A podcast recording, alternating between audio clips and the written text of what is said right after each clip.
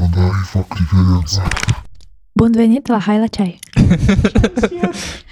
Ok, în sfârșit facem următorul episod, doamne. A trecut două săptămâni la ultimul, dar din o cauza la... Da, vreo trei săptămâni, dar din cauza la multe inconveniențe. În sfârșit un pic de relaxare după teză. Cum ați dat tezele? Eu mai am examen. A, tu mai ai examen? Ești la colegi? Eu am dat tezele foarte bine.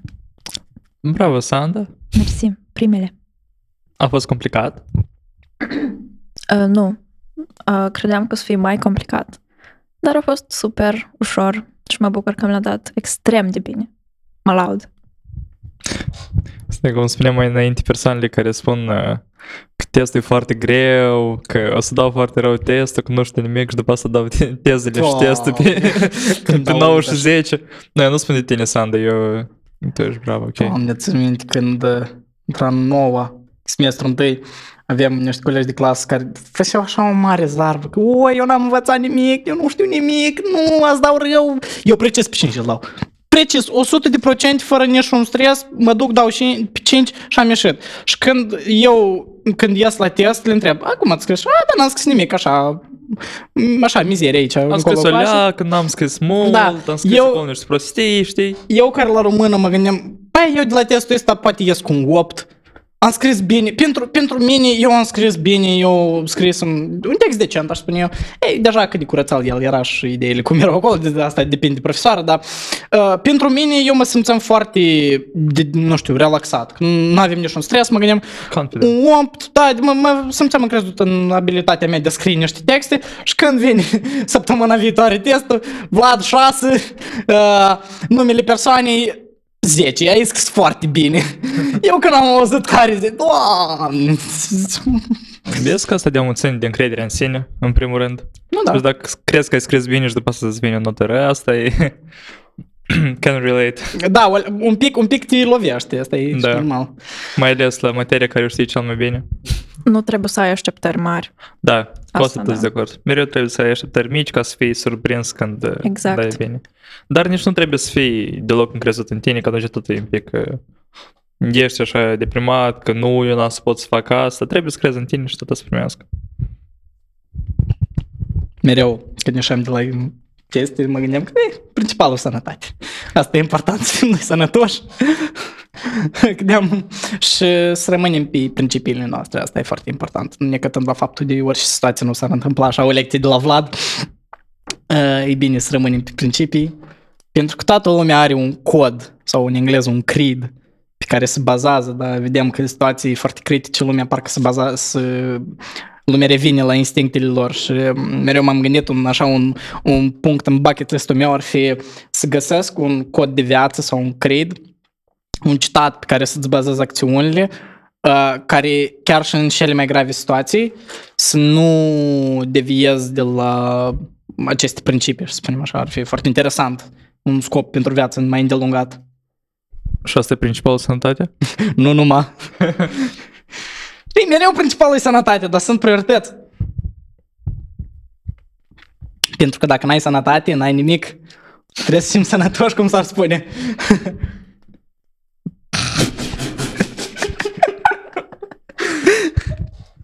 Dacă ai sănătate, ai de toate. Bravo. Ia că așa citat eu, sincer, sunt de acord. Ia că asta e. Foarte bine. La mine microfonul este stâns, ok. Și teme de trebuie să vorbim. Acolo insecurities, ceva... Despărțiri. A, despărțiri, despărțiri. Da, Vlad. De acord. Exact. Ați trebuie trecut... să ne despărțim cu emoțiile noastre negative. Nu trebuie să te desparți, trebuie să le procesezi. Trebuie să le accepti, trebuie okay, să lucrezi. Trebuie să le accepti, dar să te desparți de ele. Dar ca să te desparți de ele trebuie să le procesezi mai întâi, trebuie să înțelegi de unde ele vin, care e rădăcina lor. Da, în mare parte de asta și există terapeuții. Da. Ei doar pe ei nu te ajută să rezolvi problema, ei pur și simplu te ajută să o găsești. Mai departe deja e problema ta, știi? Da, ei te ajută, e cum support system. Știi cum era chestia... Era chestia că omul poate să aibă de toate, știi, poate să aibă familie, poate să aibă bani, poate să aibă copii, poate să aibă tot ce dorește, dar cum să fie trist. Știi și... Asta e depresie. Păi da, asta e depresia. Corect. Da. Mulțumesc. Vezi că... Tare mult spun că asta e din cauza unei dezbalanțe în creier, știi? Gen, asta și este depresia. Păi, într-un da, fel. Dar oamenii care se bagă într-înșii pastile antidepresante, mm. care mai mult îți... Tu depinzi de dansurile după da, asta. Da, în primul rând tu depinzi de dansurile, da.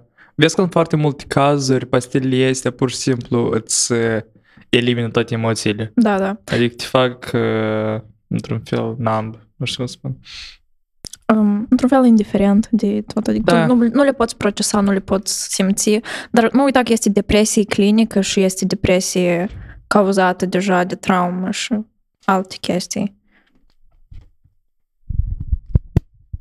No, sincer, când ne gândim la subiecte de genul, mulți oameni ar fi, le-aș recomanda să se uite la piramida lui Maslov. Așa, deci Maslov a luat toate Uh, întâmplările acestea și le-au clasificat foarte tare în ce omul are nevoie sau de ce omul are nevoie. Și adică la bază avem așa chestii fi- fiziologice, cum ar fi aer, mâncare, apă, uh, un adăpost. Uh, după asta avem um, chestii de securitate care se clasifică, nu știu, securitatea jobului, securitatea financiară, securitatea fizică. Pentru că totuși noi ca oameni Uh, poate ne-am dezvoltat pe plan psihologic sau actual, nu știu cum să explic uh, concret. Uh, avem o societate complexă, dar totuși creierele noastre de când, de când suntem noi totuși. Respectiv, noi uh, avem un program foarte nou care uh, aplică chestii din, dintr-un creier de milioane de ani. Asta e ca și cum tu te juca acum Cyberpunk de pe un uh, Macintosh din nouăzeci și doi, ceva de genul. Uh, și partea interesantă că după, după securitate ai uh, un, uh, deci, uh, nu știu cum, în română e sentimentul ăsta de belonging, în engleză, sentimentul ăsta de belonging, adică apartenența, apartenența unui grup. Tu trebuie ca oameni, noi ca oameni suntem animale foarte sociale și noi trebuie să ne înțelegem uh, cu mulți oameni ca după asta creierul nostru să nu ne zică, băi, tu nu faci ceva cum trebuie. Pentru că tu, tu când, uh, cum să spun, tu când te simți că nu faci nimic, cel mai simplu ar fi să îți comunici cu niște oameni, pentru că creierul nostru, dacă tu nici asta nu faci, poate ești cât de productiv n-ai fi, dar dacă totuși tu nu lucrezi cu cineva sau dacă tu nu vorbești cu cineva, creierul tău zice că tu ceva tot nu faci, te rog frumos, du-te, ieși afară, mai socializează și poate se schimbi situația. Și aici, pe lângă apartenența, se include chestii de dragoste, adică oamenii, dat fiind faptul, fiind sociale și așa mai departe, ar fi foarte rău pentru un creier să nu găsească acea dragoste pe care eventual o găsești, care mai devreme, care mai târziu, dar oricum ea trebuie să fie pentru bunăstarea creierului, eu aș spune. Pentru că și eu m-am confruntat cu așa probleme. Uh, vesel, nu vesel, dar important e să știi că măcar nu te plictisești. Da, dar vezi că problema e foarte mare că, în general, ok, acum mai problemele mentale sunt luate mai serios, știi? Da. Și nu spun de problemele uh, fizic-mentale care sunt din naștere sau, nu știu, acolo... Mm, schizofrenie, da. da. Dar eu spun de problemele psihologice. Ei păi... înainte nu erau deloc luate în serios și pur și simplu oamenii stau ca niște oameni nebuni. Da, nu, aici depinde că tare unde te uiți, da, tot e, e drept și asta, noi mai punem accent, un accent destul de mare, dar eu pot să spun că noi nu punem un accent într-atât de mare încât să rezolvăm problema. Da, noi poate ne uităm așa mai, mai interesant la problemele psihologice, dar mă gândesc că noi nu atragem destul la atenție, mai ales, aș spune, unii părinți față de unii copii. copii. Uh, Sanda? Oamenii au devenit destul de conștienți de fapt că problemele mentale, gen psihologice, ele există și ele sunt destul de des întâlnite.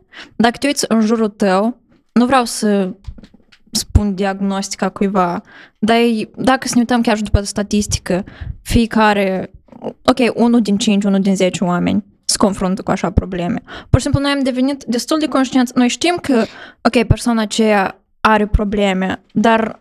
Nu, nu cred că ne-am dezvoltat într-atât ca să știm cum să-i ajutăm sau persoana care se confruntă deodată să ducă să ceară ajutor. Da, dar aici implică faptul că tu nu poți să rezolvi o problemă a unei persoane, în primul rând deloc, dar tu nu poți mă, nici măcar să o ajuți cu niște sfaturi dacă persoana aceea nu conștientizează faptul că e o problemă. Vezi că între tineri, asta foarte des e neserios și în derâdere mai ales. Oh, da. Că, de exemplu, dacă o persoană, nu știu să spunem acolo, de vreo treisprezece ani, dacă spune, de exemplu, că e depresivă sau ceva de genul, e în primul rând a să fie luat în derâdere. Dar și probleme tu poți să ai și acolo să fii depresiv la treisprezece ani sau ceva de genul. Și încă sunt fetele care sunt fals depresive din cauza la care își face această, acest stereotip, știi? Sunt care pur și simplu fac pentru atenție, dar sunt chiar care au probleme serioase și atunci asta le-am, trebuie cumva de făcut linia asta. Da. No, ideea e cu depresia, tu nu poți concret să spui că tu ai depresie până când tu nu te diagnostichezi, măcar te duci la o clinică să vezi măcar și în capul tău. Tu poți să spui că te simți rău, dar eu aș spune că linia de la a avea anxietate sau te simți prost mereu și depresii trebuie să fie stabilită pe plan profesional, măcar de cineva. Că tu ca să stai toată viața ta și te gândești că ai depresie și după asta să afli că în genere e altceva, mă gândesc că m- trebuie din tăi să te uiți.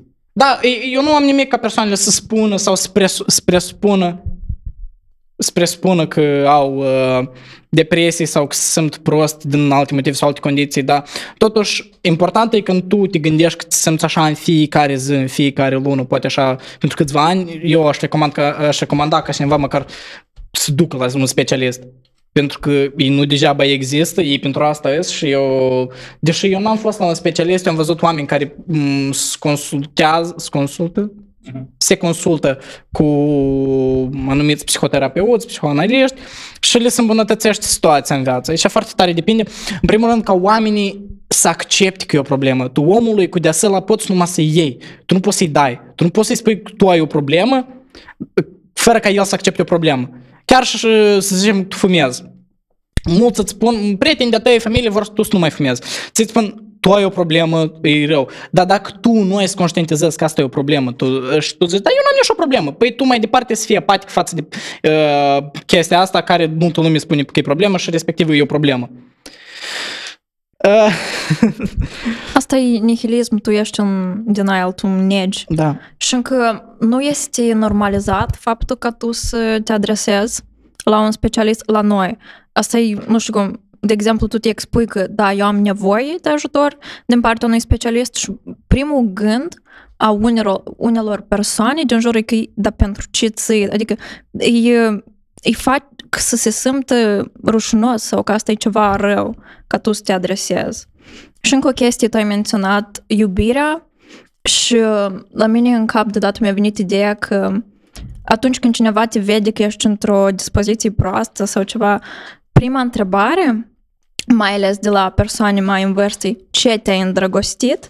De ce dragostea se leagă cu proastă dispoziție, durere, et cetera? Mm. Deci asta e așa implantat, știi, de când ești... Dar eu nu, nu știu, eu am impresia, dacă să mă pun în situația și în, în locul persoanei cele în vârstă care spune te-ai îndrăgostit, eu aș zice că ei nu că te văd trist, dar te văd îngândurat. Știi, dacă, dacă să luăm așa... Simultan, vezi că tu totuși poți să te gândești că a, s-a îndrăgostit și lui place de o fată, dar fetei acelea nu-i place de dânsul și că el de asta e trist. Dar am impresia că tu, în primul rând, când te vezi îngândurat, parcă te spui că ai, te-ai îndrăgostit, și sine cum o cheamă. Știi, probabil persoanele cele au avut așa o problemă, da, și încearcă cumva să relateze la faptul tău, dar... sau altă chestie, când te uiți la telefon și zâmbești și fata ție îți scrie acolo. Oi, doamne! Da, eu când pur și simplu mă uit așa pe Reddit la ceva, o glumă simplu, un mim. Așa ca la oameni. Dar cine-ți scrie ție, Vlad? Și cum o cheamă fata ție? Nu știu încă. Mamă, bunica, mie prietenii îmi trimit meme-uri, vă rog frumos. Dar eu nu știu dacă ei cum, au, comprehend the fact și asta un meme. Dacă... Nu, ei înțeleg. Eu ești la părință uneori. Da, le-ai arătat meme-uri? Da, destul de amuzant. Acelea care sunt mai relatable, știi? A. Nu, da, asta e nice. Nu, depinde, aici depinde de persoană persoană, pentru că eu părinților mei am avut o leacă să le explic și asta un meme. Dar eu nu critic, adică e normal ca să nu înțeleag, pentru că eu la rândul meu când am cincizeci șaizeci de ani, eu tot as, n-as și în vogă cu toate trendurile de, de, de tineret. Principalul când poate să-i bătrân să nu îmblă pe stradă, deja oamenii toți mascați ca animale, știi, în costume. Curechiuș? Nu, principalul e sănătate. Asta e în primul rând. Da, principalul e dar în general, societatea foarte mult schimbă acum și peste, nu știu, patruzeci de ani, deja când să fim mai în vârstă, asta se pare așa de straniu. Da, eu am impresia și se întâmplă acum cu tehnologie, se întâmplă și cu societatea. Deci eu nu sunt mare sociolog sau om care are și spune bază științifică sau studii ca să-mi formez o opinie bine, bine definită, dar oricum am impresia că știți cum e efectul când cu atât mai mult avansează tehnologie, cu atât mai repede ea începe să avanseze, da, da. Așa și societatea, pentru că noi, eu am impresia faptul că noi avem aceste tehnologii, nu contează care, deci în primul rând conexiunea dintre noi ca oameni fiind uh, ușurată din, ca, datorită internetului, uh, în primul rând asta influențează foarte tare cât de tare noi evoluăm ca persoane și ca, totuși ca un grup de oameni și eventual ca societate. Pentru că am impresia că cu atât mai multe opinii tu ai să ai, cu atât mai proaste ele îți devină și simultan uh, cu atât mai greu să fii să găsești, hai să zicem, opiniile cu care majoritatea sunt fericiți, dar ele să fie într-atât de bune încât uh, toată lumea o să zică, wow, foarte, foarte bine, foarte super. Uh, și aici deja, nu știu, noi mereu să fim apatici și să spunem că a, societatea asta ne, ne ușide, ne, ne, nu știu și... Da, e drept, societatea se bazează pe parazitism, dacă să luăm așa. Și societatea vrea de la tine ca să-i dai un venit, să-i dai un bun înapoi. Că într-un fel ea investește în tine. Dar simultan trebuie să ne gândim că totuși noi facem parte din această societate. No, dar podcastul merge destul de bine până acum. Gen, putem să vorbim tare mult. Uuuu! La tine e prins microfonul? Da, e prins. Mă aud tare. Te auzi tare? Ei bine. Să nu faci și rap. Vezi că e chestia asta că foarte mulți oameni, mai ales când ești mic, te închid, deoarece noi ai tare multă experiență și chestii. Depinde, eu aș spune, așa nu-i vorba că... Bun, hai să zicem că eu ca copil, când, sau când am fost copil, mă simțeam, olea că, nu că ofensat, hai să spunem așa, mă simțeam iritat de faptul că pe mine lumea mă închidea, când eu aveam ceva de spus, dar totuși eu înțeleg că în același timp, adulții sunt foarte frustrați. Deci... au un buchet frumos de probleme, imens, așa, sănătos și... Trebuie să, eu eventual tot să înțeleg că eu în unele momente când pur și simplu azi vin de la lucru acasă și zic, păi, să-mi bag și orul, așa tare nu mai vreau să lucrez, apoi tot să le închid o leacă gura copilor. Dar nu e vorba că noi să-i închidem, măcar unele chestii să le ascultăm și să luăm și mai buni de acolo, pentru că faza în copii, ei sunt brutal de onești. Tu dacă vrei ceva de la dânsii, tu, tu le spui, dacă vrei ceva onest, pentru că adulții sunt nice, adică ei nu o să spun așa...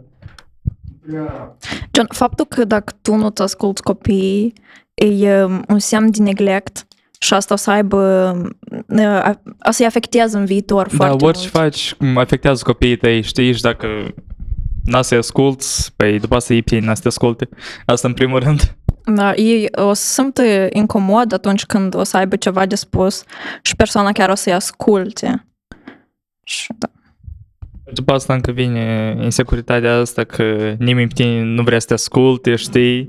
Și mereu te simți într-un fel în plus, într-un grup și dacă eu stau și stac. Și din cauza asta foarte mulți copii sunt introverți, știi? Yeah.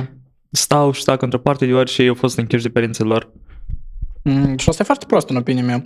Măcar, uite, hai să zicem când tu ești la masă cu aspeții, bun, da, tu n-ai să asculti copiii, dar dacă vin, tu vii de la lucru. Sau îți aduci copilul la grădiniță. Și dacă măcar să nu întrebi cum azi la grădiniță, măcar să te faci că l-asculți. Atâta. Păi respectiv copilul și-a lăsat, wow, eu, bun, hai, poate am zis o prostie, dar în opinia lor, bun, hai, stai, mai târziu o să gândească când ați cresc mai mare, dar ei se gândească, bun, hai, poate eu n-am spus tot coerent, logic și asta cu sens, dar totuși am fost un copil, dar măcar pe mine m-a ascultat. Respectiv, eu am, măcar, eu știu că măcar părinții mei mă ascultă, respectiv, dacă părinții mei m-au ascultat, eu o să înțeleg că e posibil ca și alți oameni să mă asculte. O idee și m-am, m-am gândit eu câteodată, e cât de greu ar fi să introduci un, nu știu, un obiect la școală, să-l pui în fel de lecții de parenting. Pentru că tu trebuie să educi doar o singură generație, ca după asta restul să iasă cu mintea la cap și cu scaunul întreg, tot la cap. Eu când eram mic, eu vorbeam foarte tare, chiar mai tare ca Vlad, știi? Decât... Uh...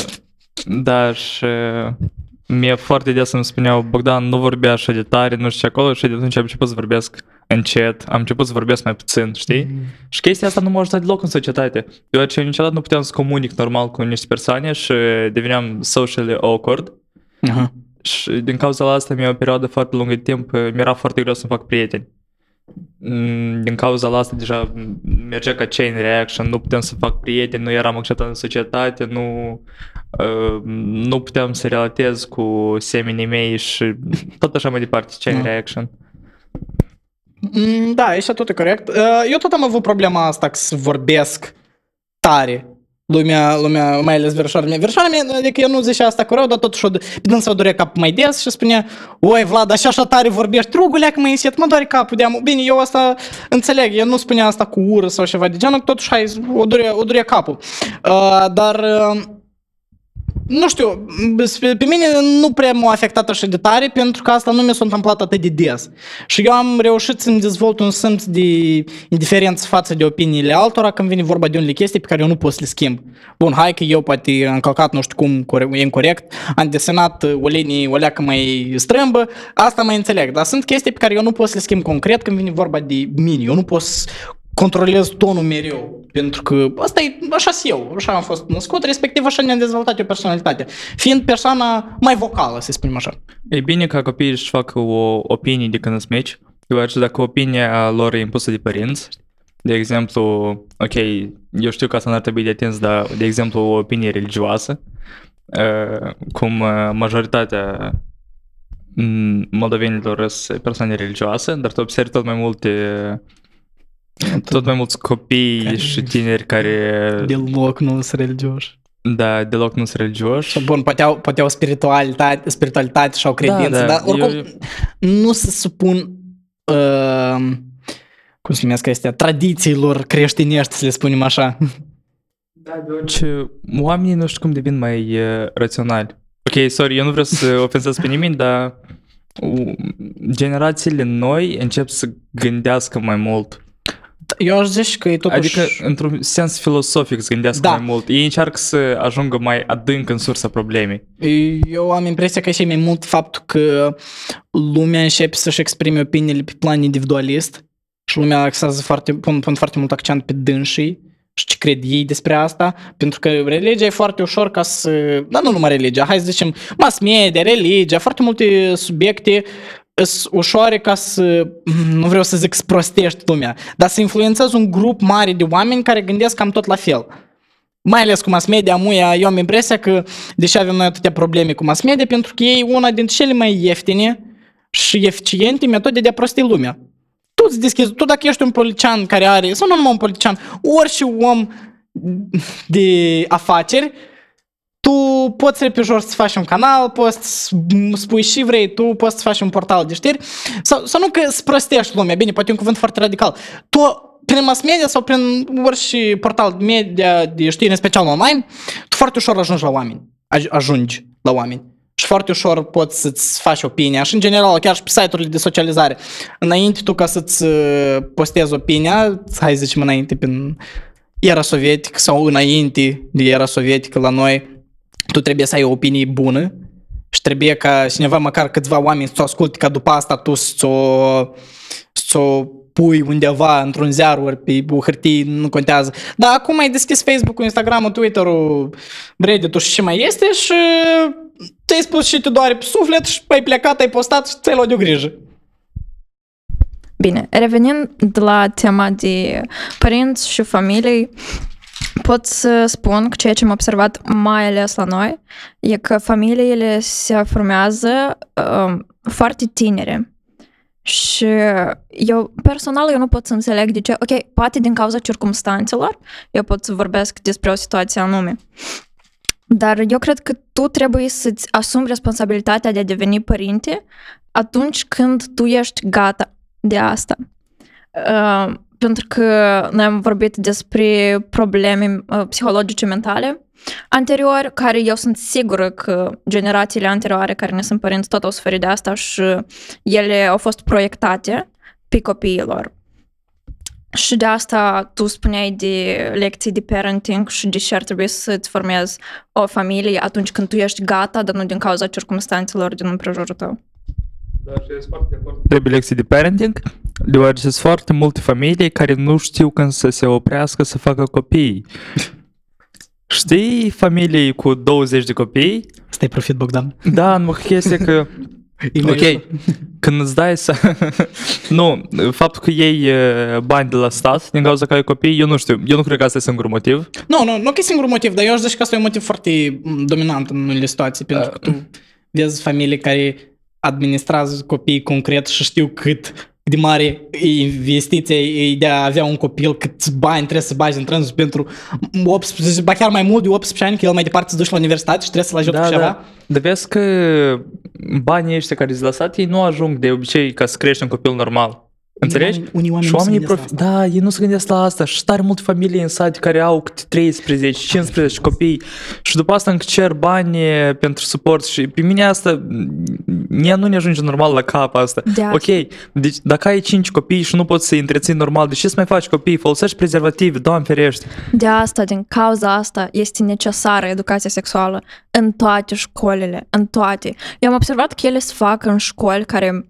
să, gen, să mă exprim așa, mai prestigioase de la noi, mai ales din capitală, dar mai ales în raioane, în sate, este nevoie de educație sexuală și să le explici că trebuie să se protejeze ca să nu ajungem în așa situație în care familiile depind de stat ca să se întrețină. Am văzut o istorioară mai de mult cu un bărbat din S U A, Uh, avea sex doar la noapte, deoarece credea că spermatozoide. Eu nu știu cât de veridică e asta. Eu nu știu cât de veridică. Da. Dar deoarece spermatozoide dorm și nu pot să... Ai trântit-o? Da, eu știu. Și cre... crede-mă că foarte mulți oameni așa-și cred. Asta, asta e de plâns. Asta e de plâns. Ce aici spune și Sandra, că educația sexuală e, nu persistă normal, înțelegi? Da, este vorba că tare, chiar și educația sexuală pe care noi o avem și multe educații pe care noi o avem acum nu e bine administrat copiilor, spune așa. Bun, una e să iei, să le prezinți la tablă super modernă, dar dacă tu le prezinți același material care le-ai prezentat copiilor care înainte n-aveau tablă electronică, tu și s-a schimbat? Una e să schimbi cum prezinți, alta e să schimbi și prezinți. Foarte tare contează noi ca să ne modernizăm școlile și să zicem, ia uite cât de moderni suntem, progres social și educațional. Păi tu trebuie să schimbi materialul un pic ca să... Bun, eu nu zic că asta nu se întâmplă. Dacă să luăm bacul din anii nouăzeci, el e mult mai greu decât bacul de anul ăsta, spre exemplu. Dar oricum, trebuie să schimbi materialul pe care îl, îl prezinți în fața copiilor. Deci trebuie să schimbi mai, mai ales metoda pe care o prezinți, dar în același timp materialul. În primul rând asta trebuie să vândi la părinți, înțelegi? Tu singur spuneai că oamenii sau tu, Sandra, spuneai că trebuie să fie lecții de parenting.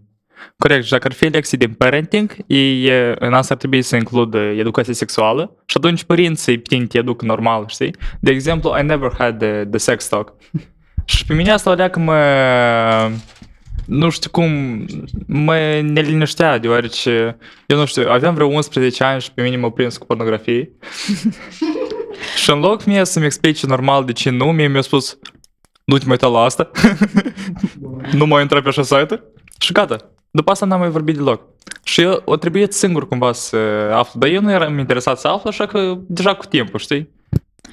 În, la, în familiile noastre, adică în general, cultura noastră, genul cum sunt familiile noastre create și cum se expun mai ales părinții, temele acestea sunt considerate foarte tabu și asta e așa de aiurea. Eu personal am avut acces la internet de la o vârstă foarte fragedă și eu tot ce știu, eu tot de acolo am învățat, eu singură pe mine m-am învățat tot ce știu și... Părinții planul ăsta sunt un pic copilăroși, știi? Parcă, parcă stem cumva să vorbească despre asta sau cred că asta cumva las, da. Lasă-i singurea să afle, nu știu cum, sau asta te afectezi și să începi să ai acolo da, sex că... la unsprezece ani.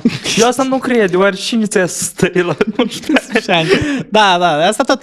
Uh, cum imaginez eu câteodată părinții în situații de conflict ca niște copii mari? Atât. Pentru că mulți părinți au frustrări din copilărie, mai ales aceștia care nu lucrează cu, cu dânsele. Bun, mama mea a mai lucrat cu asta, dar am văzut că alte persoane când și cum se observă faptul că când erau mici le s-a spus ceva într-așa și le s-a prezentat situația într-un mod încât ei asta s-o consideri corect, când cătare de mult, poate alt, s-a schimbat societatea, s-a schimbat standardele și altele, dar mulți, mulți părinți și noi însăși, ca orice om, eu consider că are niște frustrări din copilărie, mai ales primii copii în familie, pentru că nu se așteaptă, părinții nu sunt în primul rând așa de experimentați și părinții în primul rând sunt mai tineri și sunt mai aprinși așa. Asta eu am văzut-o pe fratele meu, asta eu am văzut-o pe mine, pentru că eu ca al doilea copil am avut o situație mult mai uh, bună din punct de vedere psihologic.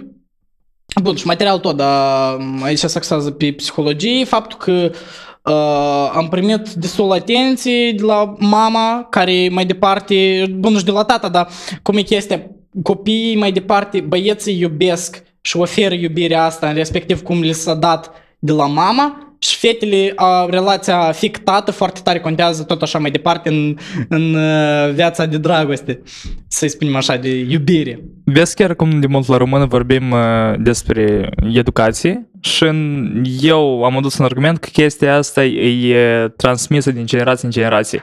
De exemplu, e că dacă părinții tăi au fost educați prost, ei probabil au fost educați prost de bunii tăi, care la rândul lor au fost educați prost. Și așa merge mai departe, mai departe, mai departe. Și noi trebuie să-l rupim ciclul ăsta, să educăm mai bine copiii noștri decât noi am fost educați. Păi de asta își spun, tu dacă faci educația asta de parenting, de parenting, tu trebuie să o pui doar o singură generație, minim. Poți să o ții și pe mai mult, dar dacă tu o ții o singură generație, tu ai deja o, o, o părinți bine educați sau mai bine educați în arta de a-ți crește un copil și mai departe generațiile și ele o să aibă alte viziuni asupra copiilor și asupra cum să-ți educi copiii sau cum o, o acționa cu mine părinții în diferite situații. Foarte tare depinde de cum părinții își, dacă revenim la frustrări, de cum oamenii, hai că nu de părinți, dar de oameni în general, cum ei trec peste aceste frustrări, cum își realizează frustrările și depar- mai departe cum și le rezolvă.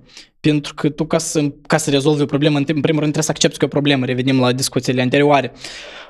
Uh, și foarte tare depinde cu ce atitudine tu te uiți la dânsele, pentru că asta e problema la mulți părinți, că eu văd unii, unii oameni mai apatici față de situația că ei, dar și-mi trebuie să mă duc la psihoterapeut, ce să rezolv el, dacă eu nu pot să mă ajut, apoi deși el să mă ajute.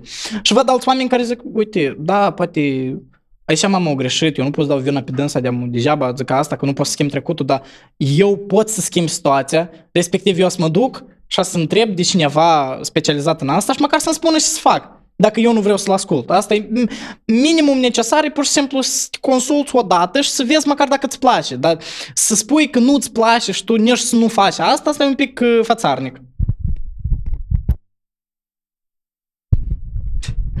Uh, aici mai este o chestie legată de familie și de educație, de parenting. Foarte tare influențează faptul de cum e dinamica la noi în familie, influențează pe noi cum mai departe o să acționăm în familie, pentru că avem foarte multe exemple de asta. Când uh, părinții își aruncau replici, se certau și nu știu ce, era așa mai aprinsă dinamica sau era mai, mai rea și că, respectiv ca acel copil în familie se comportă fix în fix. Tot așa. De asta zic că pentru că noi când suntem mici, când suntem copii, noi nu avem o definiție concretă și asta iubire, ce e asta dragoste, deși mama cu tata s-o găsit și o scădea să mă fac pe mine. Respectiv, noi cum vedem această relație mamă-tată dintre dânsii, așa mai departe să ne influențează pe noi să ne facem deciziile. Pentru că Pentru că foarte tare contează cum noi uh, vedem această dragoste și cum nu ni se dă ca dragoste. Pentru că dacă tata o striga la mama, băietul vede asta, mai departe el o să zică a, dar așa e normal, înseamnă că așa părinții mei se iubesc și respectiv el tot așa se strige la uh, soția lui. Sau viceversa, sau mama strigă la tata și așa mai departe. Și depinde cum părinții uh, scapă de aceste frustrări și cum părinții se lasă uh, influențați de mediul înconjurător, pentru că aici o leacă că uh, sidetrack ne ducem în viață, bă, și în viață, să zic eu aici. Uh, oricum, în decursul vieții tale, oamenii se comportă cu tine, cum tu ai să-i lași să se comporte și tu nici într-un caz nu trebuie să-i lași să-i la tine în cap. Tu nu trebuie să terpești, nu trebuie să-i tertil, adică nu trebuie să rebzi ca cineva să-ți spună mereu că tu ești așa, că tu ești așa, că tu ești așa. Nu, tu știi cum ești. Sau tu poți să încerci să afli cum tu ești, care sunt limitele tale sau care sunt uh, posibilitățile tale de a acționa în diferite situații, ca mai departe când cineva zice asta, tu să spui, nu băi, eu nu sunt așa.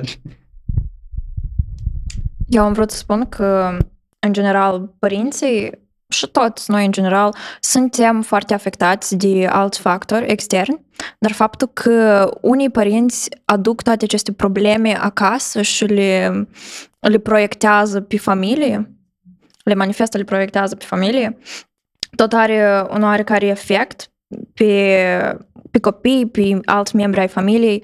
Și cum noi vedem iubirea, dacă, de exemplu, tu vezi că tata tău a călcat pe bec și mama a iertat, tu o să știi că tu tot va trebui să ierți, pentru că este pentru familie și în asta e esența iubirii, ca tu să ierți și să fii pentru fericirea familiei. Da. Sunt chestii care pur și simplu nu trebuie iertate. Știi, de exemplu, un înșel sau ceva de genul ăsta e... Nu știu, e o chestie care pur și simplu de-am trebuie să o simți. Aici eu nu aș spune că e chiar iertate, dar uh, sunt unele chestii care trebuie abordate. Bun, tu nu trebuie să faci mare tam-tam din tet, dar oricum dacă pe tine te-a rănit ceva și pe tine te-a afectat ceva, tu pur și simplu spui, uite, hai, nu ne-a plăcut așa, poate facem cumva să găsim un compromis.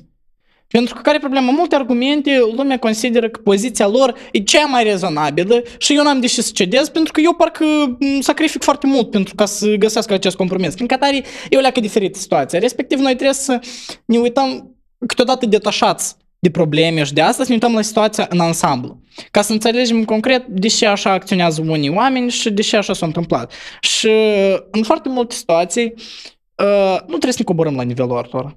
Asta e un sfat pe care eu l-am învățat pe greu de la viață.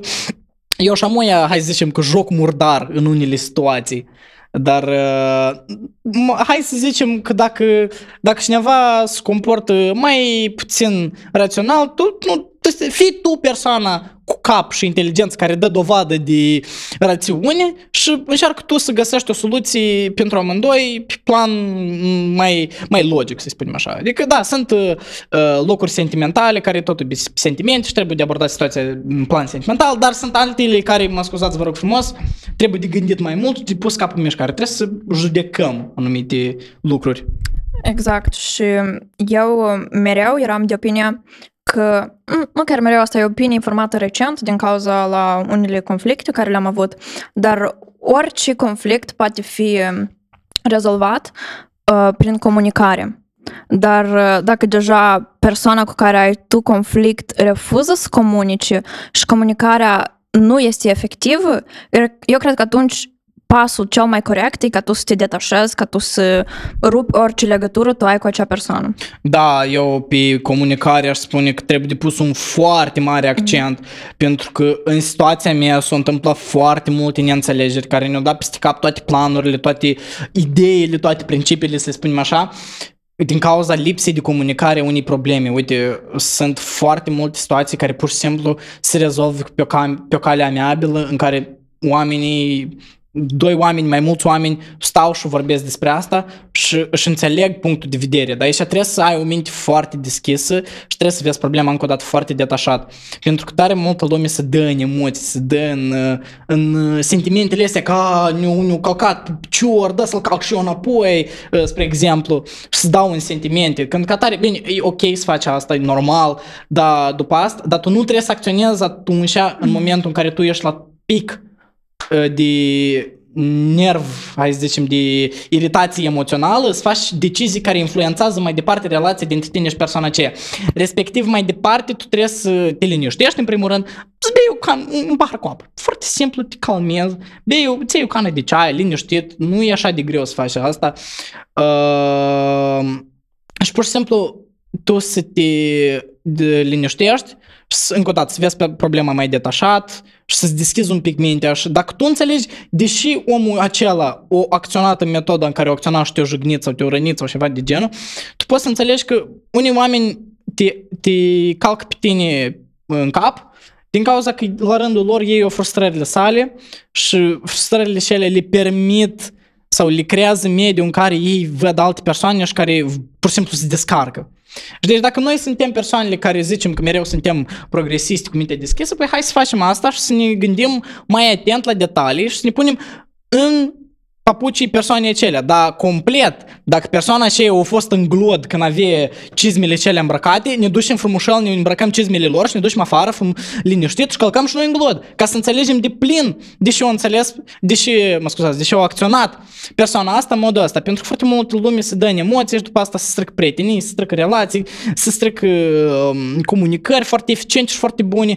Mai de mult am un exemplu în care s-a întâmplat așa o neînțelegere și, prima, și persoana aceea mă sună și eu spun, uite, în primul rând, tu te liniștești, că toată lumea se dă în emoții și după asta tu vezi altfel situația asta și te uiți prin niște ochelari mai apatici față de asta. Adică, bun, cuvântul ăsta poate nu-i potrivit, dar e cel mai aproape pe care eu pot să-l găsesc până când. Și după asta tu întrebi persoana aceea de ce așa au făcut și dacă persoana aceea ți-i prieten bun, o să-ți spun concret de ce au făcut și de ce s-o simțit așa.